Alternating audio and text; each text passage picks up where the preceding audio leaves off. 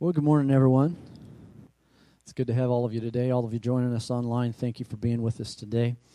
I'm going to uh, start a. This is wasn't an, actually intended to be a series, but it, it is going to take me two Sundays to get through this. Um, I'm actually prepping to start a, a new series on um, the heavenly hosts, angels, and their activity.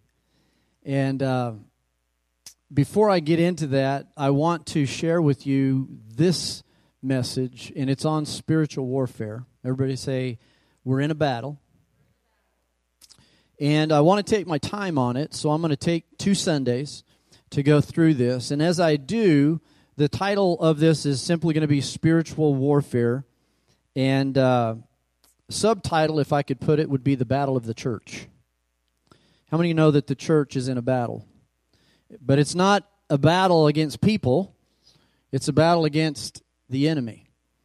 And uh, there are going to be four parts to this that I think will help us remember this. And uh, the way I'm going to kind of dissect this is going to be um, in four parts. One is going to be education, the next part will be preparation. Then we're going to follow with activation, and then we're going to go into full time participation. So today I'm going to deal with education and preparation. How many of you know you need to know your enemy to know how to battle him? And you need to know that you cannot do this on your own. And that's why I want to follow spiritual warfare teaching on angels, because I want you to understand that angels are more powerful than men. That's why the devil can overpower humans. However, there is one whom we serve who created those angels, and he is over them. And Jesus said that nothing in heaven or on earth would be able to stand in our way when we're walking in his power. And Sherry talked about anointing, and we need that anointing today. So as I get into this series today, this this message today, I just want you to say this prayer with me out loud. It's not it's really just a declaration. Just say this, Heavenly Father, speak to my heart and change my life in Jesus name. Now, those of you are, that are here in the service today, I've given you an outline to follow along with. Uh, those of you are online, this is going to be scripture intensive. There are going to be a lot of scriptures, so you might not be able to get to all of them as I do. However, if you will grab your Bible uh, by your side, uh, I think that will help you get there a little bit quicker than on your phone. Uh, now, those of you that are here, you're, you're going to get them on the screen, so you're going to get to see. We're working on technology, our technology to be able to get the screen also on on the online message. However, that's not what we have right now. I'd like for everybody to open your Bibles to the book of Ephesians, chapter six, and we're going to start there in verses ten through thirteen. While you turn there, I'm going to tell you a true story. There was a Christian leader who was traveling by plane, and he noticed that the man sitting two seats over was thumbing through some little cards and moving his lips. And so the man looked to be in his 50s and somewhat a professional uh, man with a goatee and kind of graying brown hair. And this pastor was guessing that he was a fellow believer, so this pastor leaned over to him and he engaged him in conversation and he said, Looks to me like you're memorizing something. And the man said, No, actually, I was praying. And so he said, Well, you know, I believe in prayer too. And this man said, Well, I have a specific assignment. And the pastor said, Well, what's that?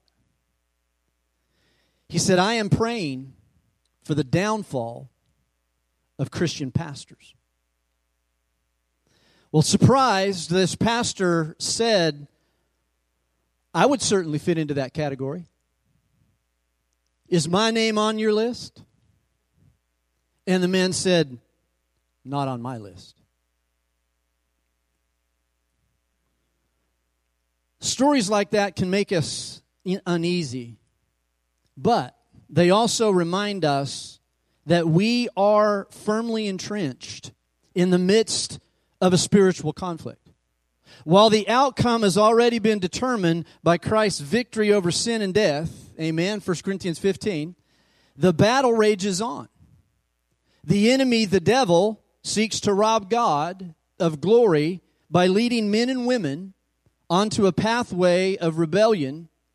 So it becomes important for Christians to take time to review our understanding, are you with me, on this ongoing spiritual battle that we are in, lest we become casualties in this great battle.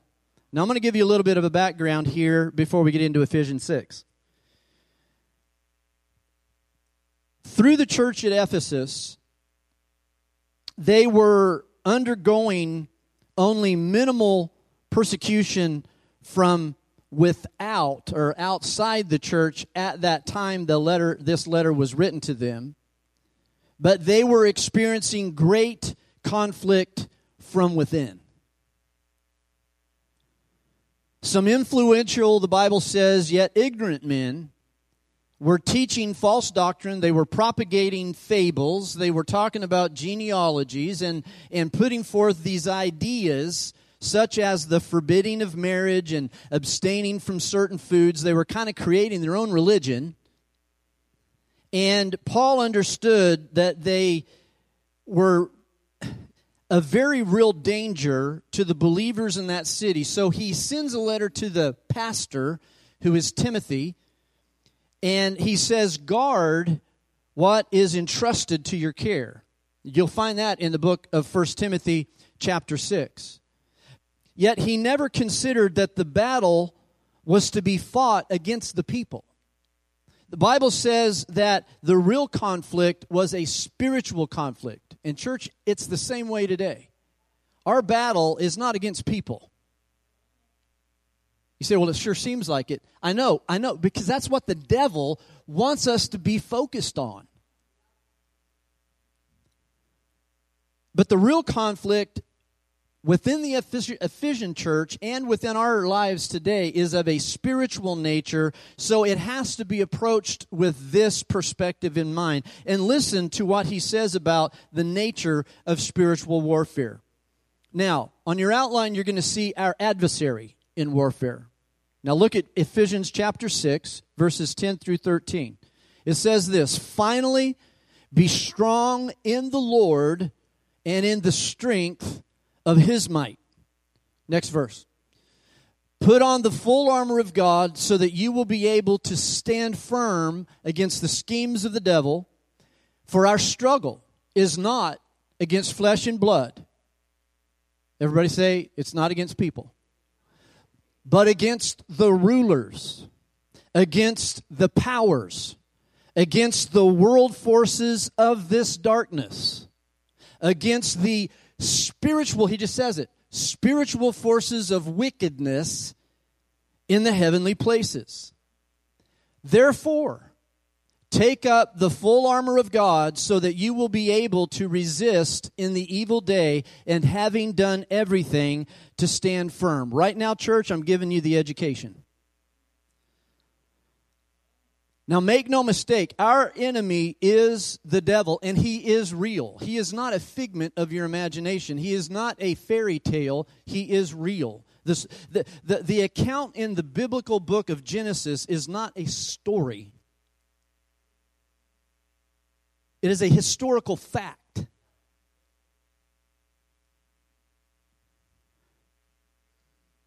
And so we're told here that the devil is our enemy and he is constantly scheming to ruin mankind. And in your outline, I've given you letter A Satan schemes for unbelievers. He has schemes for the lost and he has schemes for the found.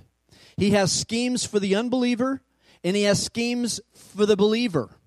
Now, uh, understand this. Even once you come to know the Lord as your Savior, it does not mean that you will not battle.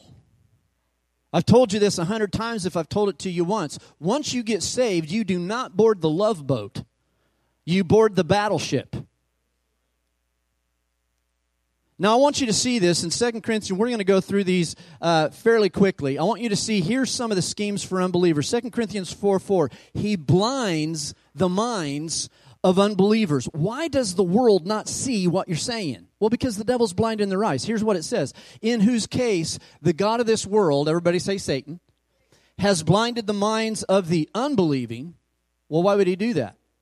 So that they might not see the light of the gospel of the glory of Christ, who is the image of God. He does not want them to see who God is. The second things he does is he snatches away the word of God. Look at this in Matthew 13, 19. When anyone hears the word of the kingdom and does not understand it, well, then the evil one comes. Everybody say, There's the devil again. And he snatches away what has been sown in his heart. This is the one on whom seed was sown beside the road. Jesus has told a parable, and now he's explaining it. The third thing the devil does to unbelievers is he sets traps for the unwary so that they oppose the Lord's servants. Look at 2 Timothy chapter 2. The Lord's bondservant must not be quarrelsome, but be kind to all, able to teach, patient when wronged. And he goes on and he says, with gentleness, correcting those who are in opposition, if perhaps God may grant them repentance, leading to the knowledge of truth. And then he finishes and he says, and that they may come to their senses and escape from the snare of the devil. Look at that.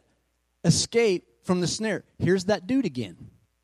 There's the devil in the details.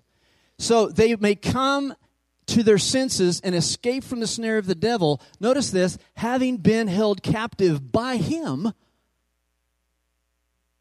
to do his will. You see, the evil we're seeing in the world and the people doing the evil in the world, that's them right there. And the devil is trapping them unawares so that they will oppose the truth. And the fourth thing he does to these unbelievers is he masquerades as an angel of light. You say, can the devil do that? Oh, yeah, look at this. Second Corinthians chapter 11. We're going to read verses 13 through 15. The Bible says, For such men are false apostles, deceitful workers, disguising themselves as apostles of Christ. No wonder, for even Satan disguises himself as an angel of light.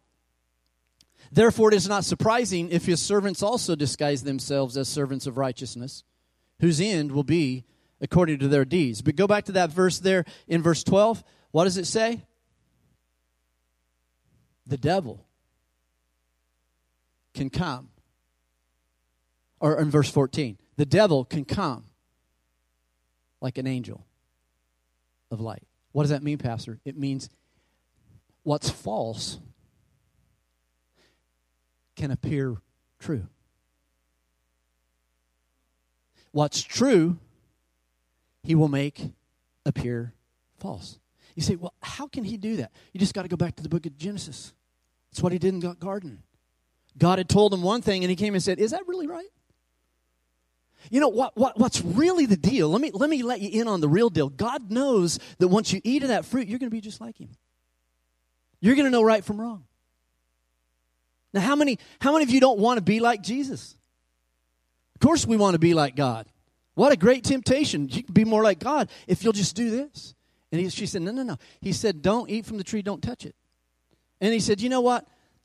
He, she said, In that day, he said, We are going to die. And he goes, No, you will surely not die. You'll be like him. And when she saw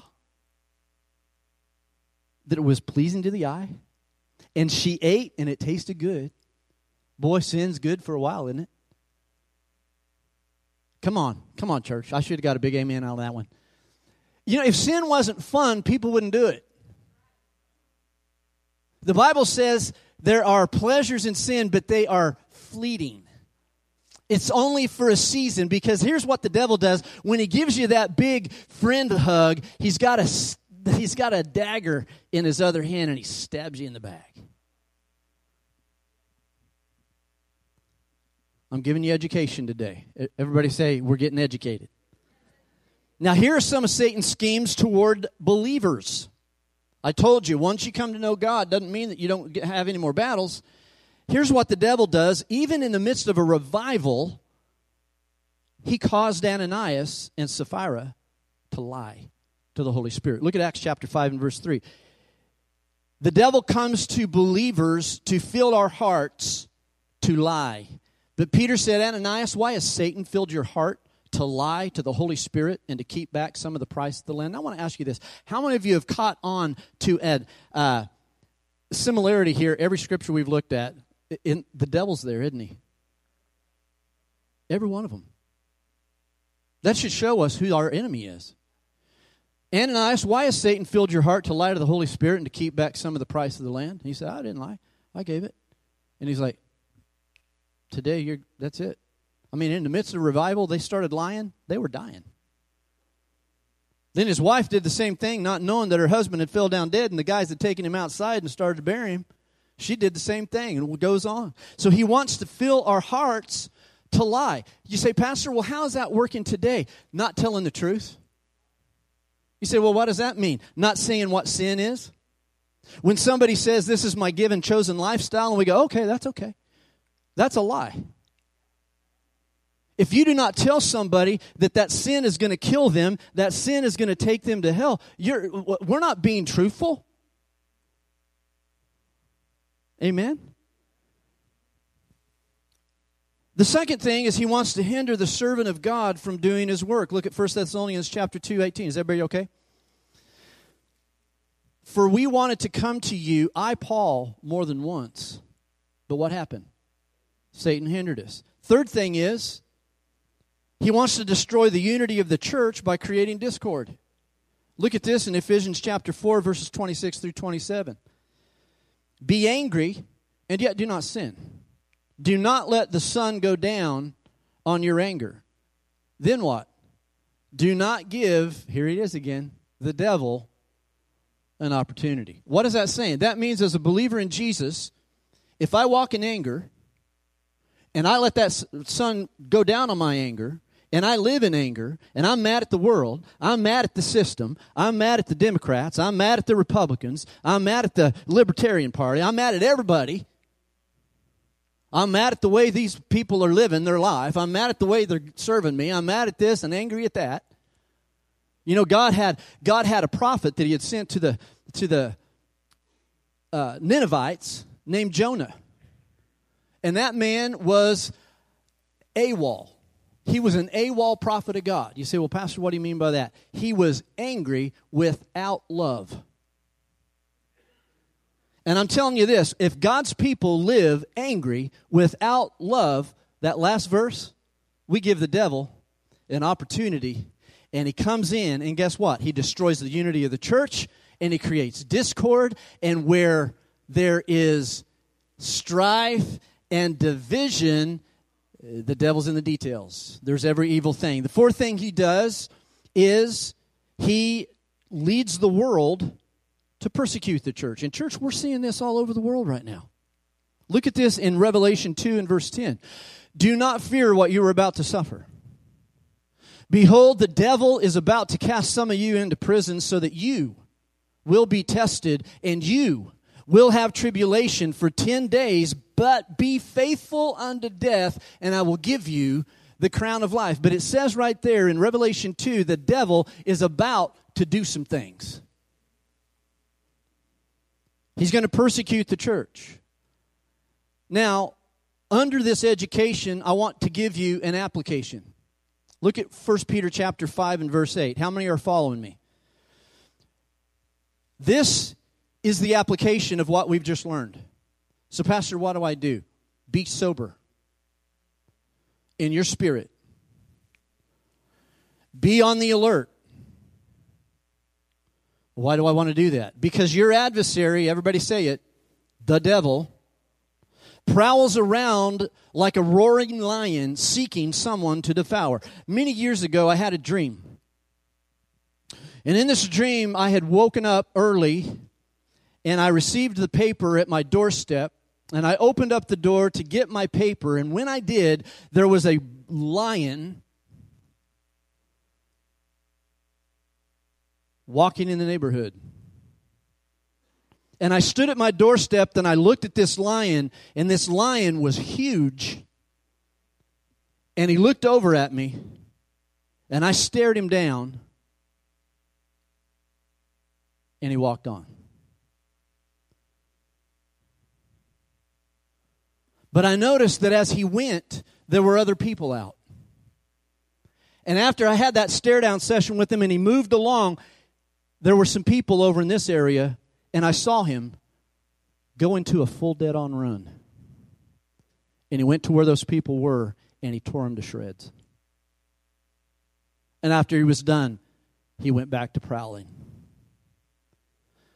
Be of sober spirit, be on the alert. Your adversary, the devil, prowls around like a roaring lion, seeking someone that he can devour. If you're a believer in Jesus Christ and you're walking in the anointing of the Holy Spirit and you're covered with the blood of the Lord, I want you to understand something. The devil can prowl about like a roaring lion, but all he has is no teeth. He can only gum you. And you can't get gummed to death.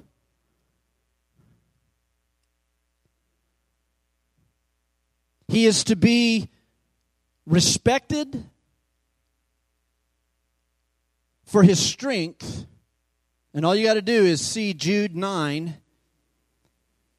And the Bible even says there, in fact, let's just slip over there real quick. Wasn't planning on sharing that with you, but there was a, uh, you need to see this. The book of Jude is right before the book of Revelation. Let me introduce you to another angel. You've heard of him. There it is. Thank you. Thank you, Craig. But Michael, everybody say the archangel, when he disputed with the devil and he argued about the body of Moses, Michael did not dare pronounce against him a railing judgment. But he said, The Lord rebuke you. Now, Jesus said the power that he had, he gave to you and I as he died on the cross. Church, he didn't just die on the cross for your sins. He did do that. That's just the beginning. He also died for your, salva- your the, the, the saving of your mind so you'd think right. He, he died for the body so that you would live right, that you could be whole and experience health. He was wounded for our transgressions, bruised for our iniquities. Chastisement of our peace was upon him. He wants you to have peace. And by his stripes we are healed. And, church, listen to me. If we are a worrying Christian, we don't have all of Jesus we need. We're not accepting all that he did on the cross. Amen? If we're doing without in the kingdom of God, it's only really truly our fault because he he gave everything that he could possibly give and now he said all you got to do is receive it and walk in it in the name of Jesus. So, if the devil comes to prowl against you, he's seeking someone who may devour. Now, I'm not really a watcher of Twilight Zone anymore, but years ago I used to watch Twilight Zone. And actually, there is a the, one of the most memorable Twilight Zone episodes, and I do. I would encourage you go home today. Make it this this afternoon. Google this on YouTube and watch it again. Now it's the 60s, so you know it's it's not going to be like 2020 cinema or anything like that. But it was called The Howling Man. And in this episode, there is this American who is on a walking trip through Central Europe and he happens upon a residence for a brotherhood of monks while it is a raging, raining storm outside. And he knocks upon this door, and much to his surprise, they only reluctantly take him in. And later that night, the American is discovering a cell within this castle with a man locked inside. And over this door that is keeping this man in there is this ancient wooden staff that is bolting the door. But it's just a staff. And the prisoner claims that he is being held captive by the insane head monk named Brother Jerome. And he pleads for this American to release him. And he has a very kindly face and he has a very gentle voice. And the prisoner wins him over. And this American confronts Brother Jerome and he declares that this prisoner is wanting out. And Brother Jerome says, No. He said, Why will you not release him? He said, Because that prisoner is Satan himself. He is the father of lies. And he is being held in that prison cell, captive with the staff of truth. That is the one barrier he cannot pass. Well, this incredible claim convinces the man that Brother Jerome is indeed insane. He's crazy. And so, as soon as he gets the chance, this American goes and takes that rod off the door and he releases the prisoner. And instantaneously, the prisoner transforms into a hideous horned demon and vanishes in a puff of smoke. Well, this stunned American is horrified at the realization of what he has done. And Brother Jerome comes to him and he says, sympathetically, he said, I'm sorry for you, my son. All your life, you will remember this night and whom you have turned loose on the world. The American responded, I didn't believe you. I saw him and I didn't recognize him. To which Brother Jerome replies, That is man's weakness, and that is Satan's strength. Now, that to me is not a normal Twilight Zone. That could be a current day movie for Christians to reach the lost. How many feel educated? So that's the education. Now we're into preparation. Look at verses 14 through 17. Are you getting anything out of this? Look at Ephesians 6, verse 14.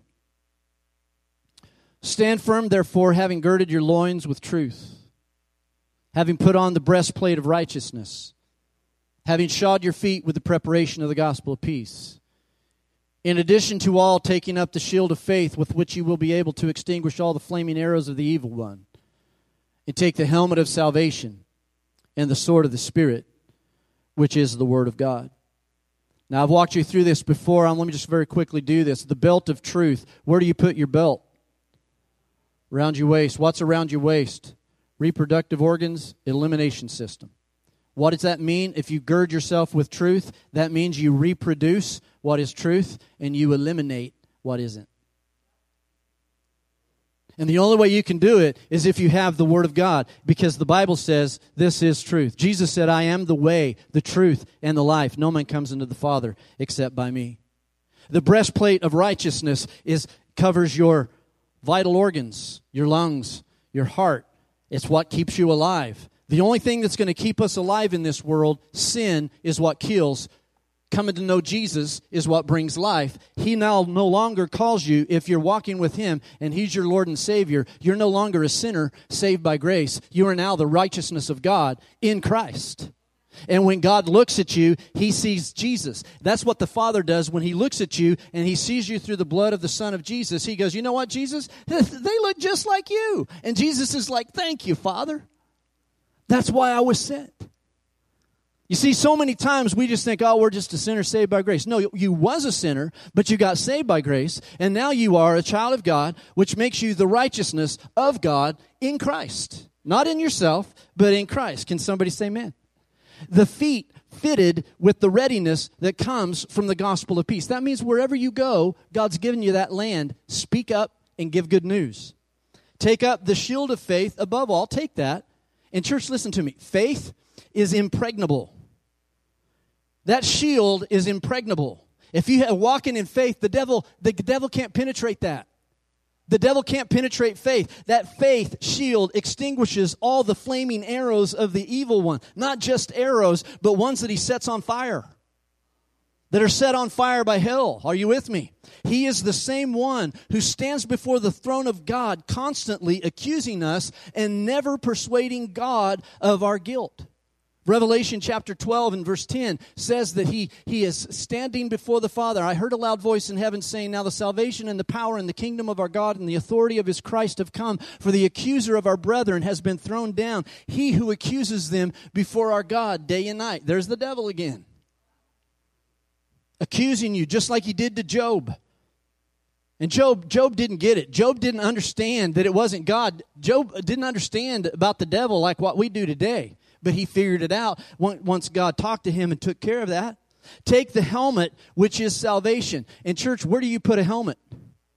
Over your head. And you've got to think you're saved. You've got to know you're saved. You've got to believe you're saved. And you've got to act like you're saved. You've got to think like a saved person thinks. And I want to tell you this this is an impossibility to do. If you're five minutes of the day with God and, and, and the rest of the 24 hours with the devil, guess who you're going to be thinking like? I'm telling you. It matters what we think, it matters what we read, it matters what we listen to, it matters what we watch, it matters where we go. Because all those things will feed you.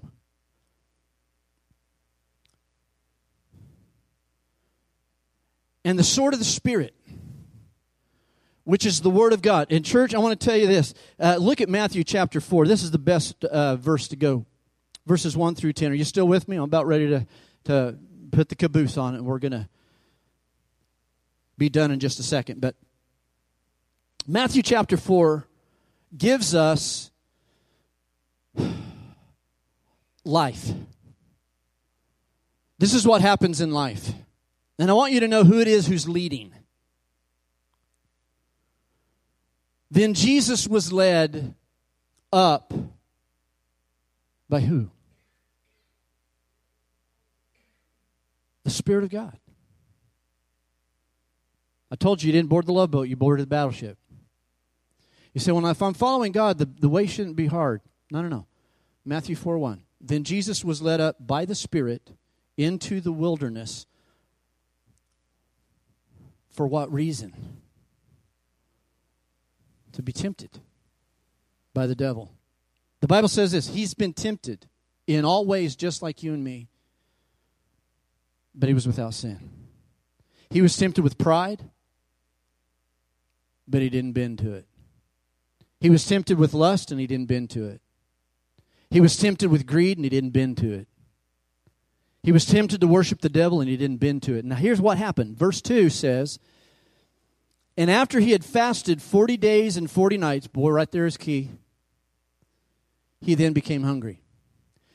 And the tempter came and said to him, if you are the Son of God, if you're a Christian, command that these stones become bread. Notice this. But he answered and he said, It is written, Man shall not live on bread alone, but on every word that proceeds out of the mouth of God. And he goes on. The devil then takes him into the holy city and had him stand on the pinnacle of the temple. And he said to him, If you're the Son of God, throw yourself down, for it is written, he will command his angels concerning you, and on their hands they will bear you up, so that you will not strike your foot against a stone. You know what? That is perfect. Biblical quotation. The devil knows the Bible, he just doesn't live it. Jesus said to him, On the other hand, it's written, You shall not put the Lord your God to the test. Again, the devil took him to a very high mountain, showed him all the kingdoms of the world and their glory. And he said to him, All these things I will give you if you fall down and worship me.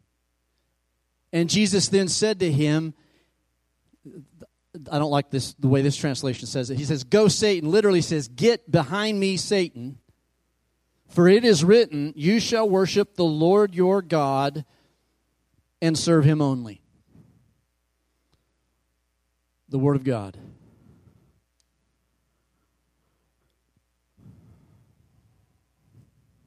Let's go through them.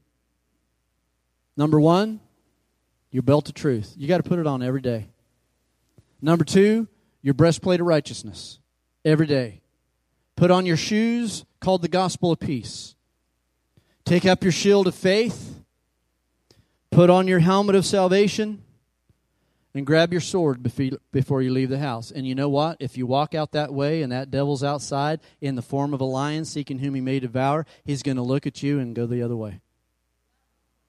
Every time. Sunrise was dawning when Los Angeles motorcycle police officer Bob Vernon saw a red pickup speed through a stop sign. And the cop says to himself, This guy must be late to work. So he turns on his emergency lights and he radioed that he was in pursuit. The pickup pulled over and the officer approached the truck. Meanwhile, in the truck, the driver thought, man, the cops already know. And he rested his hand on the same gun that he had used just a few moments before to rob a 24 hour market. The sack of stolen money was beside him on the seat. And when the officer came forward and said, Good morning, sir, may I see your. He never even got to finish his sentence. The driver shoved his gun toward the policeman's chest and fired from just inches away. Well, the cop was knocked flat seven feet away. A few seconds later, to the shock of the criminal, the officer stood up and he pulled his service revolver and he fired twice. The first bullet went through the open window and smashed the windshield. The second tore through the door and ripped into the driver's left leg. To which the driver said, Don't shoot, don't shoot, don't shoot. And he threw his gun and his sack of money out the pickup window. Now, what saved the policeman's life was dozens of layers of Kevlar, that super strong fabric used for bulletproof vests, only three eighths of an inch thick. That Kevlar stopped that bullet cold. I close with this. The Bible instructs every Christian put on your full armor of God every day. That's what you'll do when the enemy shoots at you. Simple qualities like righteousness, faith, salvation, peace those are the things that will deflect what the enemy of your soul will fire at you. That's education, and that is preparation. Amen? Now we can go into our week with more love and more power and more knowledge and more preparation than when we came in today. Amen? Let's bow with, and close in prayer with me, please. Father, today I thank you that you show us that we're walking in spiritual warfare, but we're not to fear. We're to live in power and the power of the anointing of God. And Lord, I pray that as your church goes forward from this place, and also, Lord, wherever uh, people are watching today, and they go into the world I pray, Lord Jesus, that they see fresh and anew people are not their, their, their enemy. Lord, I pray that we would war against the true enemy who shows up in every one of these verses we've read. And Father, I just pray that you would remind us of who we are, remind us of who you've called us to be, and empower us to do what we've now learned to do. We pray this all in the name of Jesus. And if you if that's your prayer today, would you just say a huge amen? Amen. I love you guys. Please go your way today in the power and the anointing of God. We'll see you again next Sunday and we'll wrap this up. All right? God bless.